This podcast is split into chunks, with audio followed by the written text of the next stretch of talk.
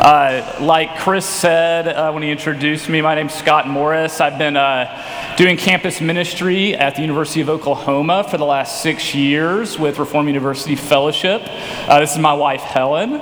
Uh, actually, being, well, we, we, were here probably five years ago. Uh, I don't know if any of y'all were here, would have been there, but it's been a while since we've been here, so I'm, I'm glad to be back. Uh, and in this space, being uh, at church in a, in a basketball court actually brings me a lot of nostalgia. Uh, at Helen and I's church in Birmingham, before we were dating, um, this, we went to a church and we were a church plant. We met uh, in a basketball court. And uh, so I didn't go to the church because Helen was there, but it could have factored in that I was like, I might ask this girl out eventually. So, uh, but I did hear y'all laid your foundation for a building close by, so congratulations. That's really exciting. Um, and so I'm glad to be here. Uh, I'm so thankful to do college ministry. Uh, your church supports the work of RUF at OU and Tulsa and uh, several other campuses, Oklahoma State, Arkansas, uh, and maybe, maybe others. Um, and thank you for those of you who, who, support us individually as well. We definitely cannot reach students for Jesus uh, and do all the things we do, equip them, disciple them, without your prayers and, and without your giving. So thank you so much. And today we are going to be uh, in Matthew 3 and 4. So I'm going to read this text for us. You'll read along with me. And when Jesus was baptized, immediately he went up from the water, and behold, the heavens were opened to him, and he saw the Spirit of God descending like a dove and coming to rest on him. And behold, a voice from heaven said, This is my beloved Son, with whom I am well pleased. Then Jesus was led up by the Spirit into the wilderness to be tempted by the devil. And after fasting 40 days and 40 nights, he was hungry. And the tempter came and said to him, If you are the Son of God, command these stones to become loaves of bread. But he answered, It is written, Man shall not live by bread alone, but by every word that comes from the mouth of God. Then the devil took him to the holy city and set him on the pinnacle of the temple and said to him, If you are the Son of God, throw yourself down, for it is written, He will command His angels concerning you, and on their hands they will bear you up, lest you strike your foot against a stone. Jesus said to him, Again it is written, You shall not put the Lord your God to the test. Again, the devil took him to a very high mountain and showed him all the kingdoms of the world and their glory. And Jesus said to him, uh, and Satan said to Jesus, All these I will give you if you will fall down and worship me. Then Jesus said to him, Be gone, Satan, for it is written, You shall worship the Lord your God, him only shall you serve. Then the devil left him, and behold, angels came and were ministering to him. This is the word of the Lord. Let me pray for us.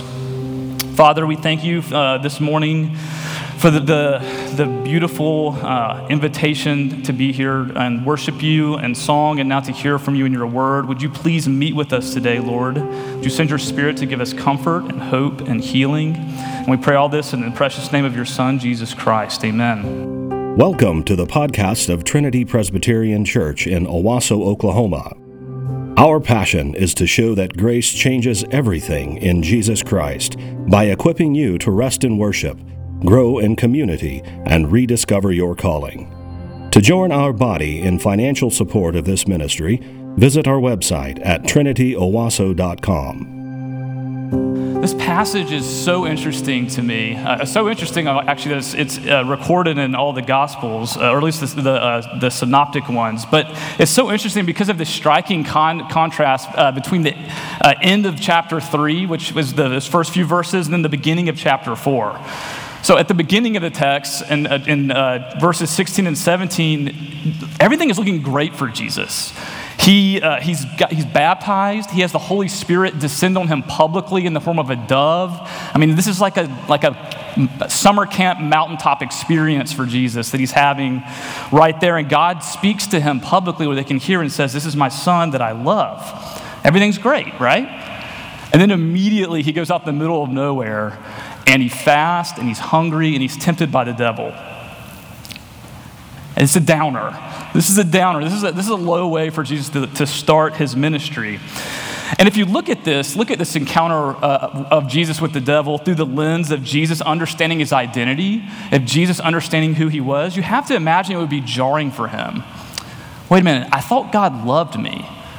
Why am I out here in the middle of nowhere? Why has he abandoned me? Why are these things happening to me? God lets Satan test him. Does anybody here feel like you've been tested? Maybe you're being tested right now, or you've been tested in the last few years. It's made you question whether or not God is there. Could be family and children at home or your parents at home and feeling uh, uh, discouraged. It could be just the, the pandemic and all the ways it's affected our society and our culture. Could be just this, this, the stress or the anger or wherever that sends you uh, of all the polarized conversations about everything politics, race, justice, everything. And the church has been arguing about it too. There's lots of ways you could be feeling down or feeling tested. And it really can make us wonder what is my place in all of this? What is my place? So, the question I want us to keep in mind as we dive into this text is Do I matter? Do I matter? What's going on? Where is God? Do I matter? Do I really matter? What is my purpose in the world? Does God have me here for a reason? Why am I out here in the wilderness? Do I have any reason to value myself? Do I matter? Uh, I remember um, when I was six and uh, my sister was four, we took the great pilgrimage down to Disney World, like so many other families do. And uh, I remember being in the Magic Kingdom, uh, trying to hide from all the characters because I was terrified of them, even my sister was going to get all their autographs. And my dad uh, said to me, he said, Scott, we're going to go on this roller coaster called uh, uh, Space Mountain. You're going to go with me. And Space Mountain, if you've even been there, it's this terrifying old roller coaster in the dark where there's just people screaming and, and, and it's just, it's, it's crazy for a six-year-old. I remember thinking as I was standing in line and I'm listening to the screams of the people who are probably going to their deaths. I'm not really sure. I remember thinking, okay, well, my dad, my dad wants me to go on this with him, so I, I guess this is it. I've had a good run. Um, but I, I got to do this because my dad said he's going to do it with me. I got I to prove myself. Uh, I can't say no. And I just remember, and you're single file in this thing. My, my, dad puts me in the front and he's behind me, and I just have my eyes closed the whole time, uh, screaming and listening to everyone screaming. My dad is just laughing his head off the whole time. So, uh, probably, uh, that's probably one of his better parenting moments. Actually, it, is one of my favorite dad moments. But, and it does a small way, and some of you have bigger ways, where your past experiences uh, can scar you and actually, it can even make you react to life in the present uh, like you have to prove yourself. Like if someone still dared me to go on a roller coaster, I feel like I would like need to do it even if I was terrified. Even if as I get older, it's starting to make me more nauseous. Anybody here feel like you have to prove yourself? Uh, in the movie, in Christopher Nolan's movie Batman Begins, that came out a long time ago now, uh, it opens with Bruce Wayne and his friend Rachel's children, and they're playing in the backyard until Bruce falls into this deep well. He falls down and he's alone and he's scared. And as he looks shivering into the darkness, this huge swarm of bats flies out of a cave and all around him. And he's just terrified and he's screaming because it's dark and he's scared. He doesn't know what's happening. And this childhood experience affects Bruce so much, it leads him to growing up with this phobia of bats.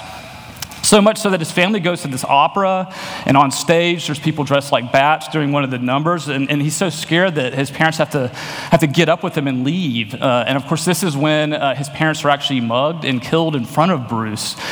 And it leads Bruce to growing up uh, with this something that had started so uh, small for Bruce. This childhood fear has now become something that's defined his whole life.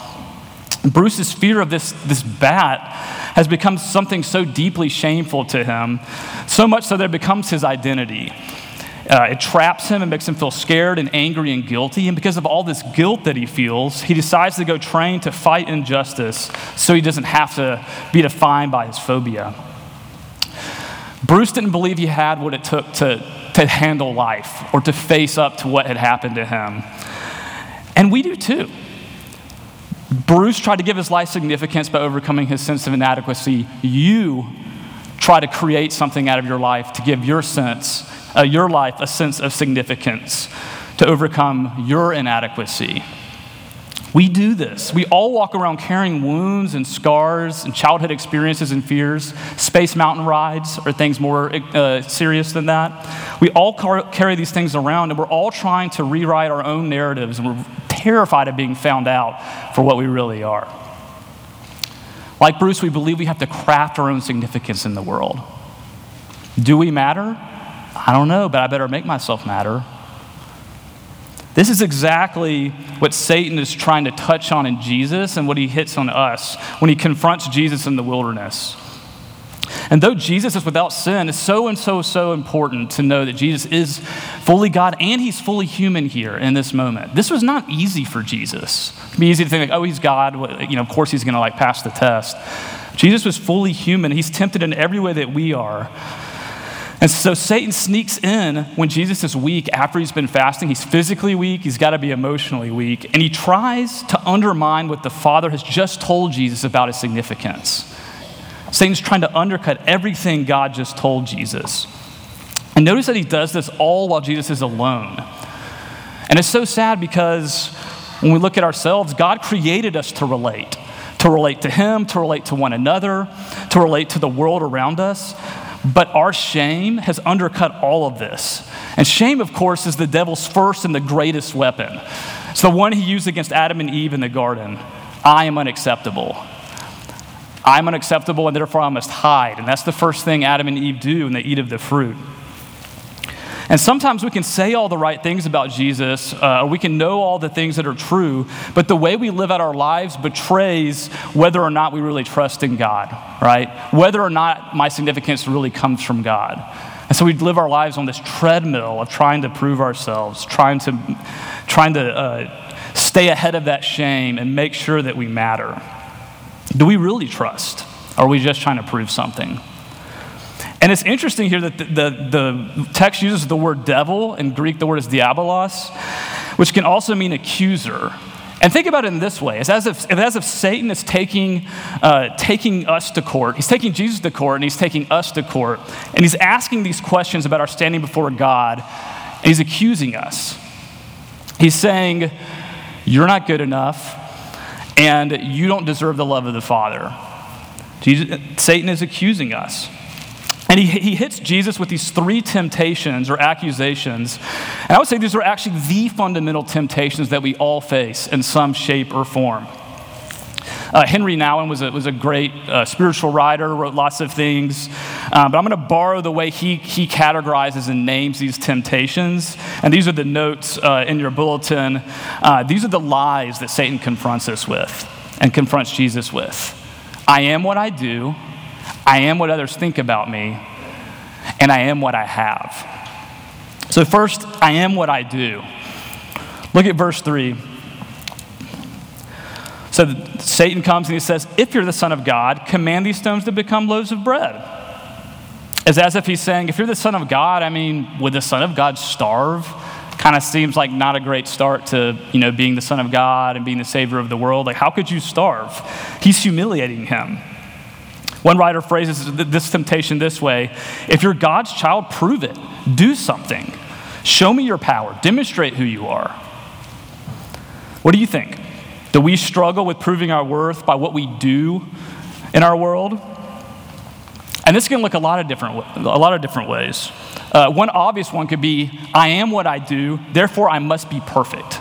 I must live my life rigidly. My performance must be perfect in every uh, area of life. And sadly, I see this you know, so much on the college campus with people running themselves ragged to be perfect uh, because we feel like I am what I do. It could also look like I am what I do, therefore, nobody, nobody better stop me from doing. I better be free and nobody better uh, constrain me. It could look like just resisting control from anyone and everyone because your significance is the freedom to do whatever you want to do and what you're passionate about. I am what I do.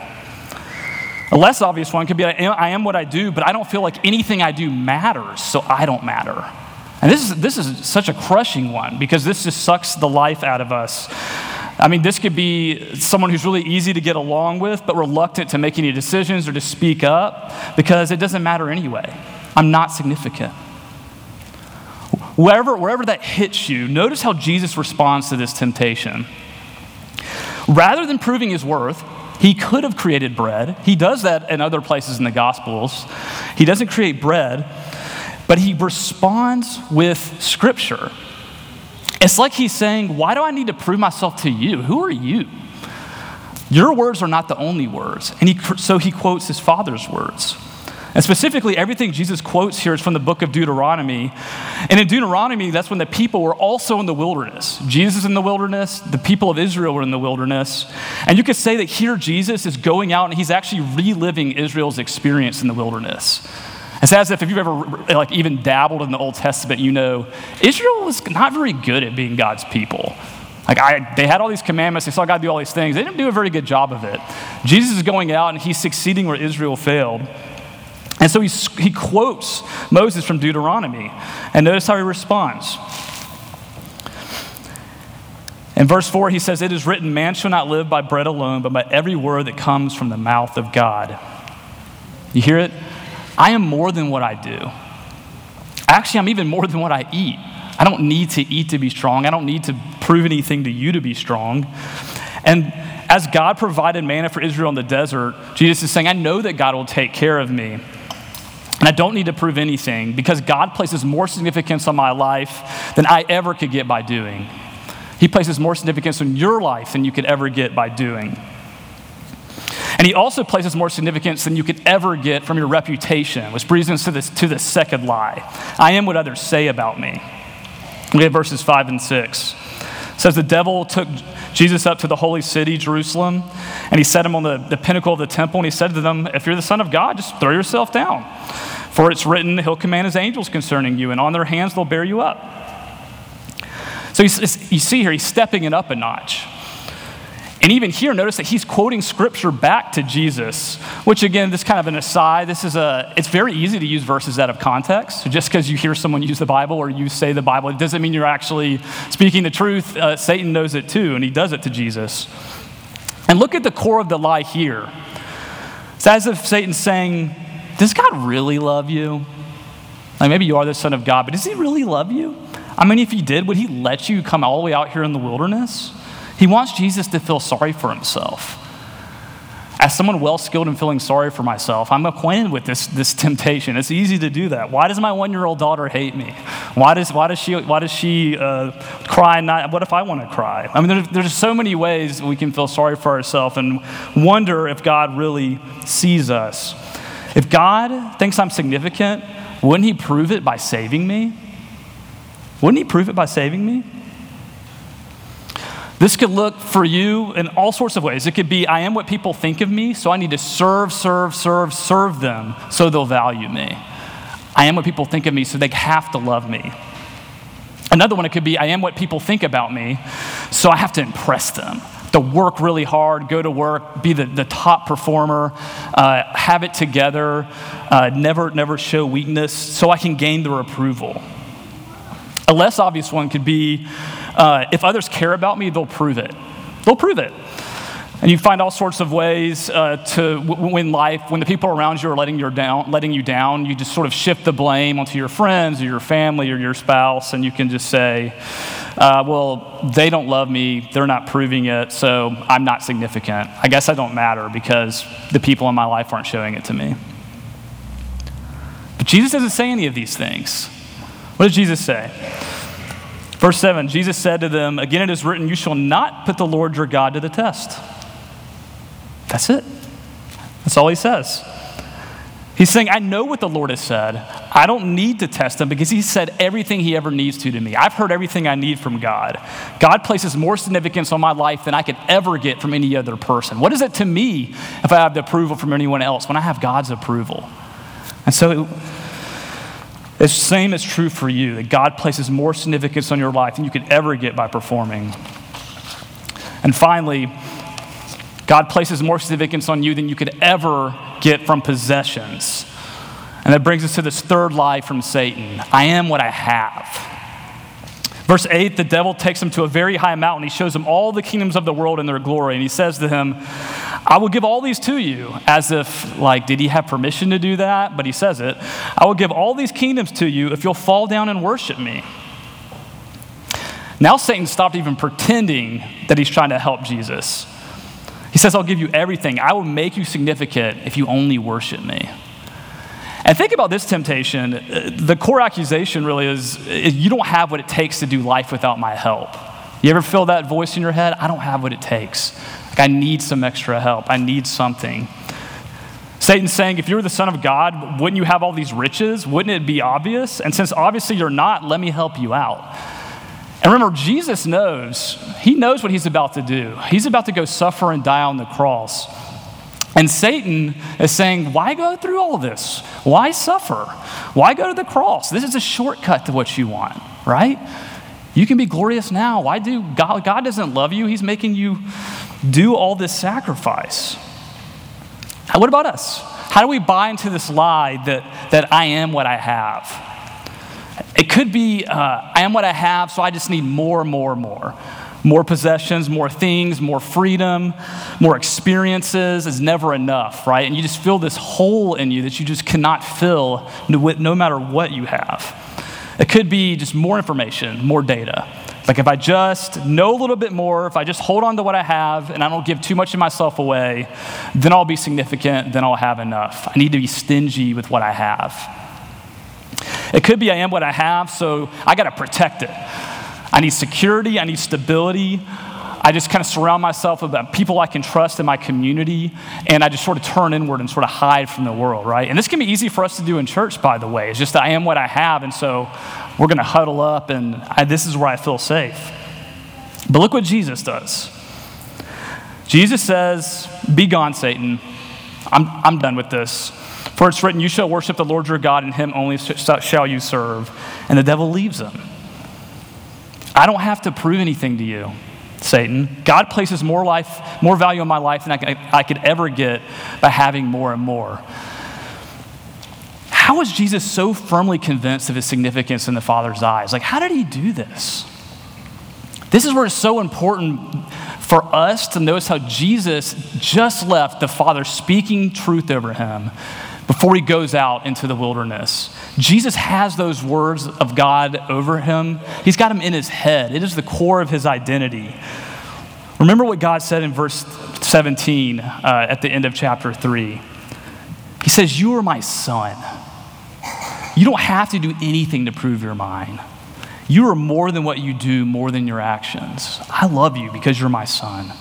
He calls him my beloved. I love you because I love you right? Even, even us as imperfect parents, we know what this is like to, to have kids and to be like, I don't know why I love you, I just love you. I love you because I love you. How much more does the Father say that to Jesus and say that to, to you and me who are in Jesus? You don't have to perform for me, God's saying. You are more than what others say of you, you're more than your reputation. And God said to Jesus, In you I am well pleased. My favor rests upon you your entire life. What more could you possibly need? You are more than what you have, you are more than your possessions. Because you are my son, you are my daughter. I'm well pleased with you. The Father cares that much about you too. He places more significance on your life than you could ever get by doing or by performing or by getting. He loves you so much that He gives you Jesus. And Jesus goes all this so we'll, we'll ever have to go through and more. And, and, and isn't this amazing? If, if anybody uh, had it all, had everything, it was Jesus. Everything belonged to him, and he gave it all up and walked on the earth in our skin, in our shoes, so that whatever we're going through, it will never be what Jesus had to go through. And he goes to the cross because he loves you so much that when, when he is abandoned by the Father, we never will have to be. When we go out into the wilderness, God is with us because Jesus has paid the price for our sins, and so He is there with us. And don't we desperately need to hear this? Doesn't the world around us desperately need to hear this? In a world where we feel like everything, uh, everything about our significance and our value we have to create. And, you know, I could lose a job in a heartbeat if I'm not valuable enough to them. Uh, I could lose a friend in a heartbeat if I don't uh, love them and do enough for them. Isn't it amazing to rest in a relationship with a God who we cannot earn anything with? He'll never let us go. Can you imagine how that would affect you? As you sit secure in that relationship with the Father, you can go out, instead of needing things from your life and from other people, you can actually give. You can be a fountain of love. You can be a stream in the desert. This is what God envisions for his people. This is what he wanted for Israel. This is what he intends and does through the church and through Jesus.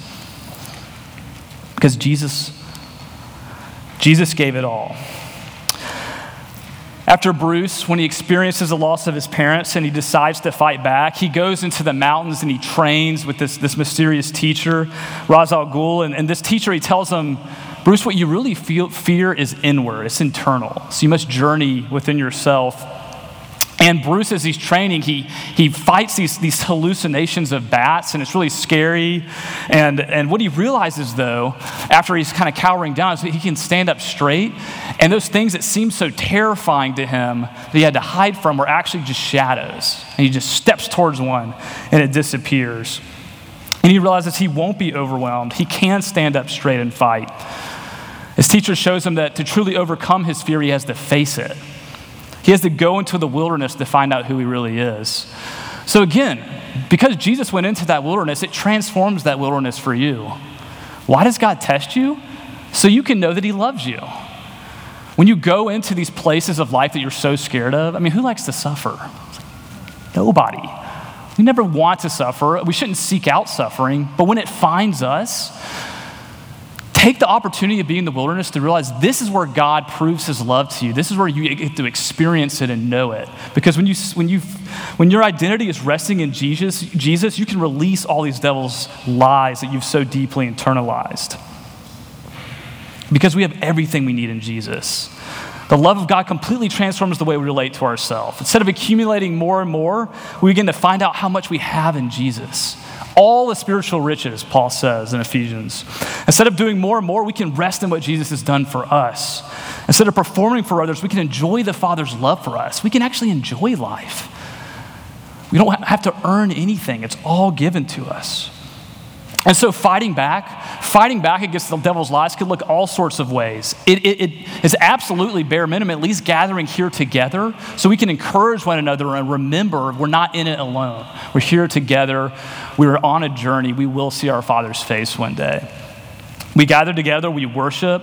Uh, spending time in the Father's Word and praying and remembering that God loves you learning to recognize the voice of Satan. This is, I think, what the Bible means by discernment, is when you hear that voice that says, You're not good enough, you're not good enough. Remember, there is a real accuser out there, and he wants you to doubt that God loves you. So, learning to recognize that voice and to, to, to reject it the way Jesus does, that can be fighting back. Are you letting the evil one isolate you or keep you from community? Or do you have a friend uh, or a loved one or a neighbor who you can see becoming isolated? And perhaps this is the way you could step in and help them fight back uh, because they could use an ally in this war to remember that their significance rests in Jesus. Because the Father places more significance on your life than you could ever get by doing or performing or getting. Jesus, he, he, he gets all that significance we could ever ask, and he gives it to us. He binds it to, binds it to himself on the cross. He takes all of our neediness and our sin and our inadequacy, and he gives us a new life. Jesus is the significance God places upon us, and that's a good thing. Thank you for listening to our podcast. If you would like more information or would like to help support the local body of Trinity, please visit our website at trinityowasso.com.